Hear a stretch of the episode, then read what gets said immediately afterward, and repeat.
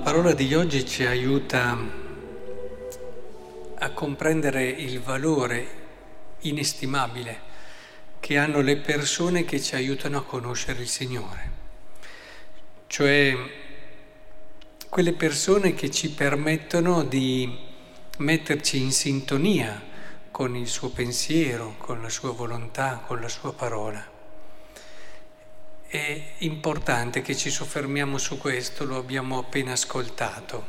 Molto bello il gioco iniziale della prima lettura. Da una parte Elia aveva gli occhi indeboliti e non ci vedeva più, però dall'altra parte è quello che riesce a vedere, cioè a capire che il Signore sta chiamando Samuele. E, è un vedere diverso, è un, dive, un vedere diverso da quello degli occhi, è un vedere che nasce dall'esperienza, dalla maturità, dalla profondità, dalla sintonia con Dio.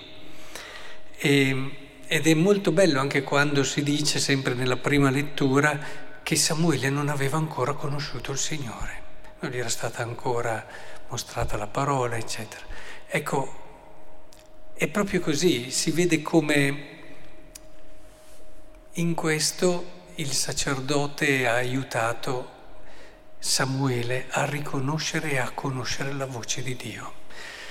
Ecco, anche il Vangelo è in questa linea, nel senso che Gesù sì, ha tante cose da fare, tante cose anche molto buone in sé, come aiutare le persone, dare loro salute, risanarle, però Fugge poi in preghiera, in che senso? Nel senso che ha come prima preoccupazione, non si lascia distrarre da tutto quello che c'è intorno, ma lo accoglie solo nella misura in cui è in sintonia con la volontà del Signore. E questo è non sempre semplice, soprattutto quando le cose che ci vengono magari richieste sono belle, sono buone e allora magari non stiamo lì a fare troppi pensieri, le facciamo e basta. E non tutto però è sempre secondo Dio ed è la prima cosa che Dio vuole.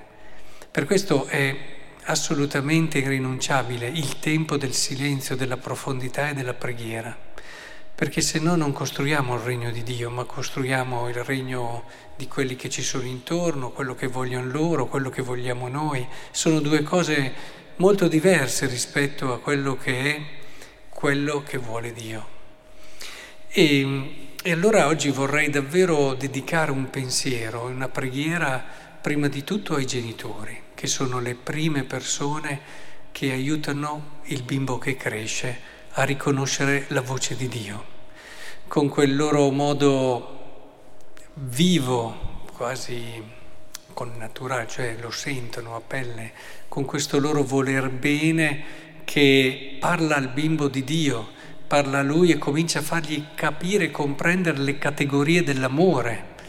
Perché una persona che non è mai stata accolta da nessuno, non ha mai ricevuto quel calore, quell'affetto, quell'amore, cosa capirà quando tu gli parli di amore?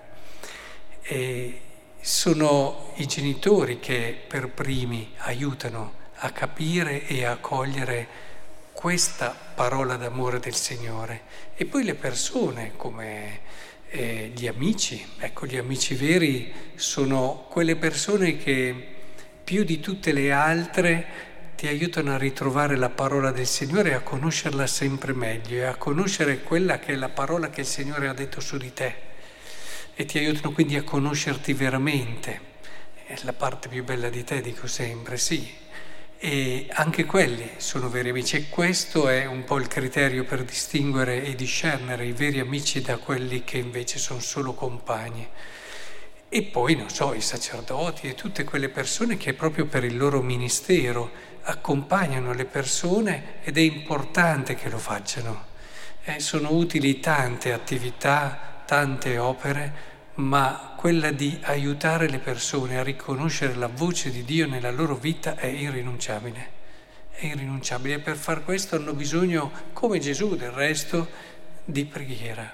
La preghiera che magari non appare, non si vede, ma che per avere questa profondità e capacità di discernimento devono fare e fare con abbondanza. Quindi oggi ricordiamo un po' tutte queste belle figure, perché la cosa che conta è proprio questo, conoscere il pensiero di Dio su di noi e viverlo fino alla fine.